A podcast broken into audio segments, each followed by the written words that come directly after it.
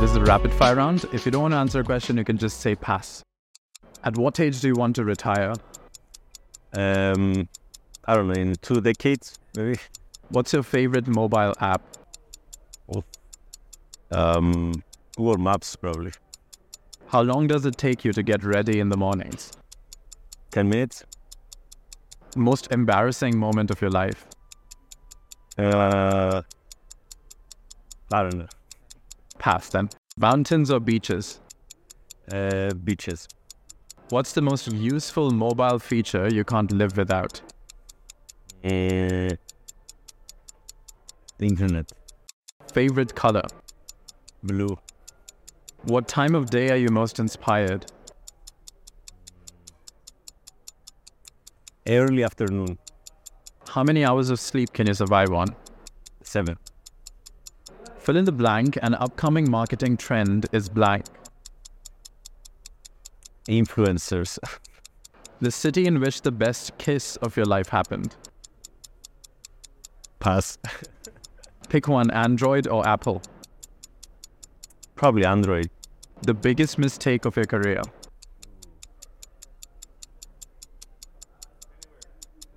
Pass. Uh, how many cups of coffee do you drink per day? Uh, three. How do you relax? Mm. By sleeping. A habit of yours that you hate. A habit of mine that I Hate. hate. Mm, working too much. The most valuable skill you've learned in life. Never give up. Cities or countrysides. Uh, cities. And the last one is your favorite Netflix show. I cannot remember if Black Mirror was on Netflix. I don't think It is, yeah. Uh, Black Mirror. Oh, well, that's the end of the rapid fire round. These these other questions are long questions now, and you can answer them with as much ease and time Okay. as you like. Uh, the first one is with the increasing use of AI and machine learning in the telecom industry, what are some new privacy risks that users may face, and how can we mitigate them? Right. So, I mean, if I take in general uh, AI, uh, not specifically for telco or not, I would say that there are several uh, challenges that have to do with um, um, attackers trying to kind of reverse engineer your data or your models that are being deployed. And uh, this depends on where the attackers are, if they're in the network, if they're on on the servers, if they're on the user devices. Um, and then the types of attacks can be uh, trying to reverse engineer your data, uh, trying to understand what properties the model has. Um, now, what we can do about it is we have these different, uh, let's say, techniques or methods that you can uh, uh, modify the model when you're train, training these uh, machine learning models. Uh, you can, um, let's say, influence the model to not learn exactly uh, the data of the user. And therefore, if an attacker uh, goes to tries to infer something about the, user data, they will not be able to distinguish. They won't be able to understand exactly. Now, as you understand, it's I don't know if we, um, it's always a trade-off between privacy and how good a, mo- a model is. So, um, if you are suspecting that uh, your infrastructure or your AI models will be attacked, um, you have to protect them with more severe um, methods, which may have problems with respect to scalability of the models, and might have uh, problems of utility, like how good the models are. Uh, so it's always a, a trade-off between the two. A balancing act. Yeah. So, with the rise of 5G and 6G networks, what are the biggest security and privacy challenges with those? So w- what I'm expecting is that with 6G, we will be seeing a lot more. Uh, so we will have more sensing of uh, uh, the users and the devices that they're using. Um, we will have smart buildings. We will have so many things that are sensing the environment, and us as well. uh, being inside these environments, and therefore I'm expecting that um, moving beyond, you know, the let's say 4G going 5, 6G, uh, users will need to be definitely much more educated and aware that there is a risk of privacy, right? Uh, just think about the scenario of you being more easily located, localized, no? Um, in 6G, there are technologies that will be able to understand where your hands are, you know? We're not talking about like where you are as a person, we're talking about, you know, so um, we are expecting that uh, we will have this type of uh, capabilities, and therefore it increases the challenge of uh, how do you protect this um, this property of privacy. Um, and what people are suggesting is that we do that at the physical level. So we shouldn't be expecting or we shouldn't wait for the data to be collected and uh, go into some servers or whatever and then analyzed. We need to protect the user from the point of view of uh, privacy security at the moment when the data are being created. Um, and that's why we are proposing also various methods that are more uh, what we call distributed uh, privacy preserving uh, machine learning methods, um, where you do these things at, at, the edge or even at the, the, the user device and you try to protect these uh, properties at the source. And in what ways can AI be used to enhance cybersecurity? So one uh, one way to think about it is that the AI is a powerful, let's say, tool, right? And we can use it to um, to protect the user's privacy and the security by detecting such attacks, right? So in the same way that an attacker can try to attack a model and try to understand if I am here, if I'm there, and so on. Uh, I can also have an AI module trying to detect the attacks. So it's a very, powerful kind of uh, tool to do. Uh, you can detect um, anomalies in the network that uh, in the past, you know, were done with heuristics, with manual rules and stuff like that, which are very um, uh, rigid they cannot be adapted quickly, right? So with AI, you can, uh, of course, given the access to proper data to train the models, uh, you could build these um, powerful tools that can detect the attacks, can detect novel attacks when there are some anomalies. Um, so there is this uh, duality of, of the thing. It's not just you know bringing, let's say, bad things, right? It also brings this power power to to the both the users and the providers. So, and how about blockchain? The emergence of blockchain technology has been hailed as a potential solution to data privacy concerns. Uh, how do you see blockchain being used in the telecom industry to protect users' privacy? Um, so the way I see, the, I, I see blockchain is uh, as I mean, in blockchain technology is let's say you're having some sort of distributed ledger that tries to keep tabs of things uh, access to data or something like that.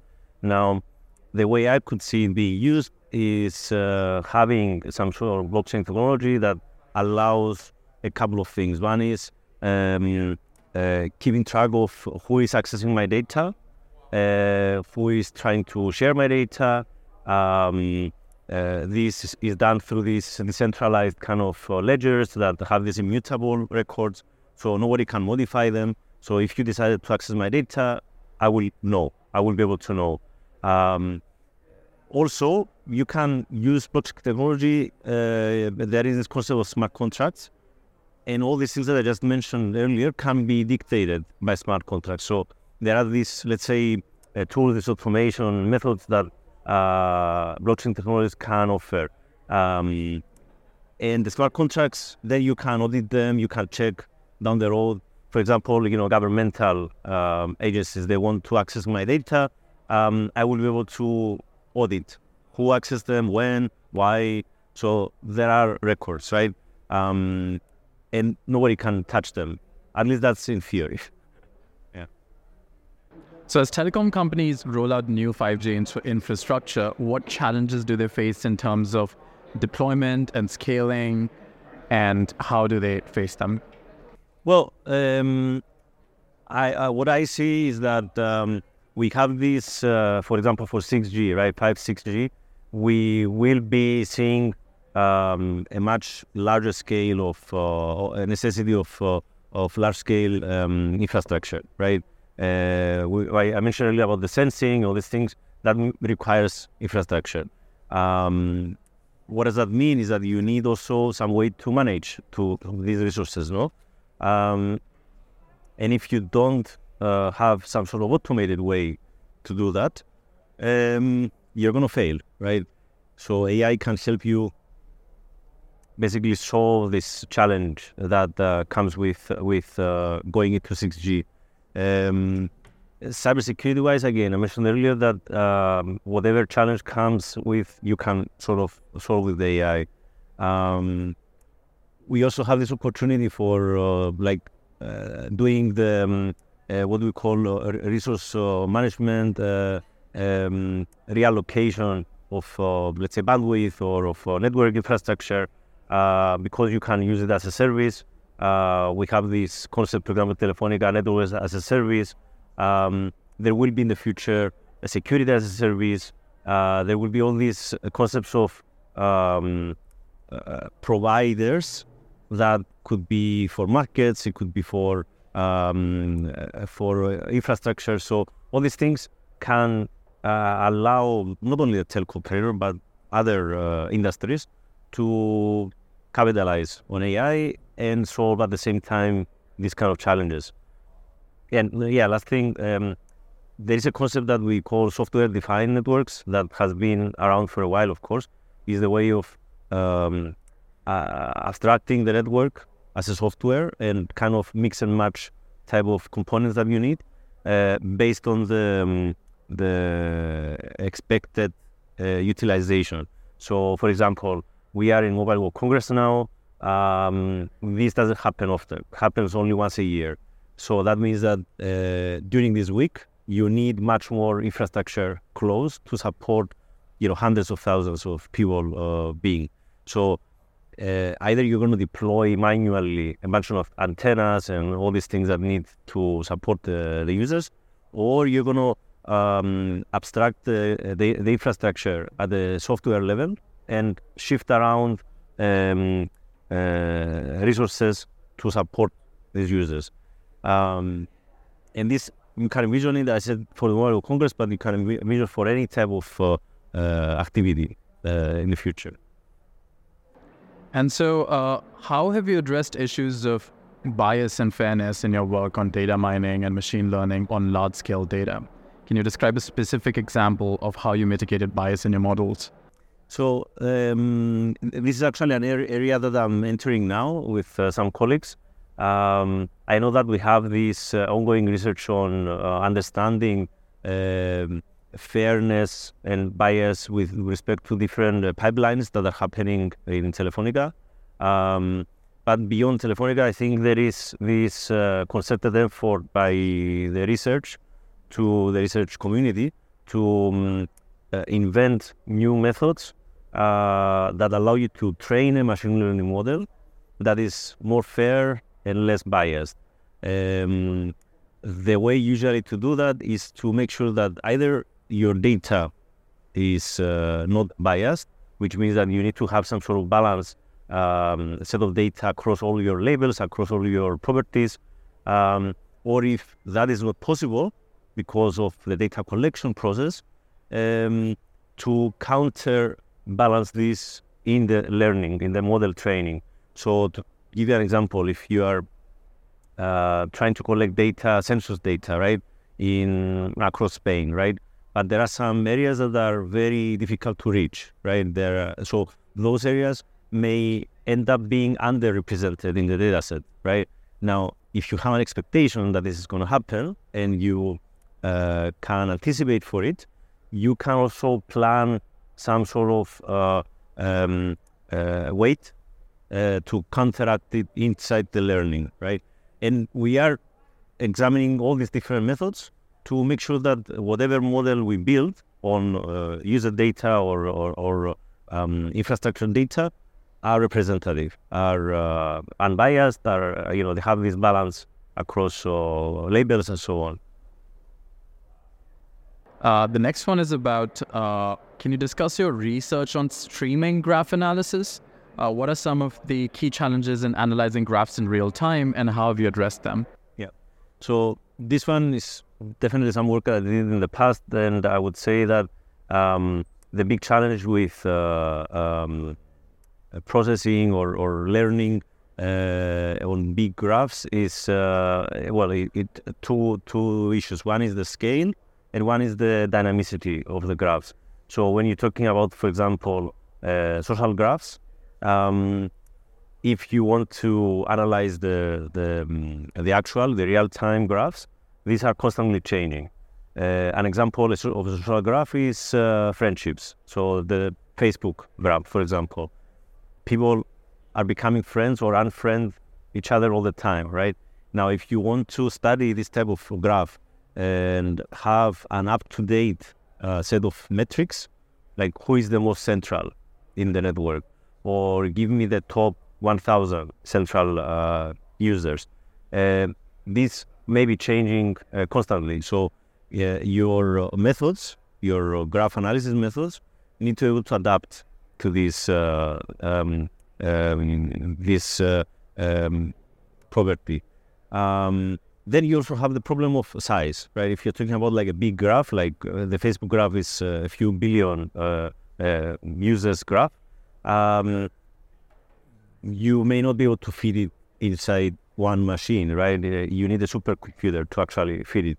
So you need to come up with clever ways to process maybe portion of the time, portion of the graph at each time, and perform computations to make it uh, possible.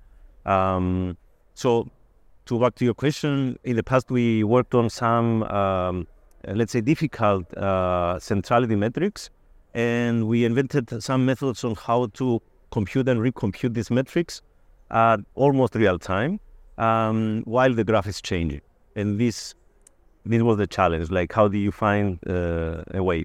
I don't need to maybe mention too much uh, in, in detail, but yeah. Okay. Uh, and uh, how do you approach workload analysis on distributed stream processing engines? Can you describe a specific example of how you optimize the performance of a system under heavy load? Yeah, so we did this work. It's been also a few years. Uh, the idea is to, to, first of all to accept the fact that in uh, heavy workloads, um, not all the um, the data are coming in at the same time in the same rate. You know, so there are some uh, data that are more popular than others. Uh, for example, if you look at um, uh, Mobile World Congress uh, at the moment on Twitter, it's going to be much more uh, popular as a keyword or, or hashtag than um, I don't know a random village in Catalonia, right? They're both kind of happening in Catalonia, but one is much more popular.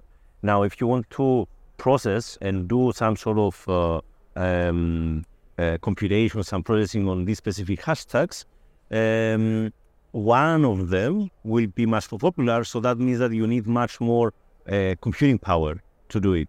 So some work we did there was to find a clever way to uh, redirect, let's say, the, um, the incoming uh, flow of, of traffic coming for specific uh, keys or um, keywords that are very, very popular uh, and distributed across many machines, right? So the scenario there was that if you have this type of unbalanced type of uh, data set and you need to process it at real time, uh, how do you do that without killing, you know, specific machines because they're just getting all the load? So there was this um, scaling and rescaling type of uh, technique. Okay. Uh, and the kind of overarching question is what are some of the most exciting research questions or areas of inquiry in your field right now? Well, I mean, uh, it depends if we talk about the computer science in general or if we talk about my field.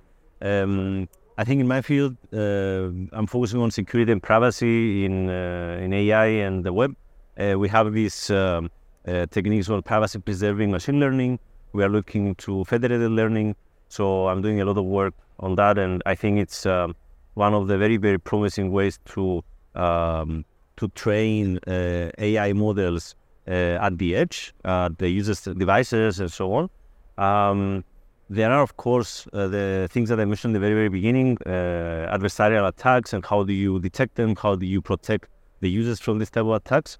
Um, then there is, if I kind of step uh, away from the security and privacy, I think there is the the general concept of uh, quantum computing, uh, which is becoming more and more of a reality. Uh, people are, are looking into it much more, um, as well as something that's also relevant to 6G which uh, has to do with uh, uh, coming up with ways to communicate between point to point in a very, very fast way. We are talking about reaching terahertz, um, terabit type of speeds.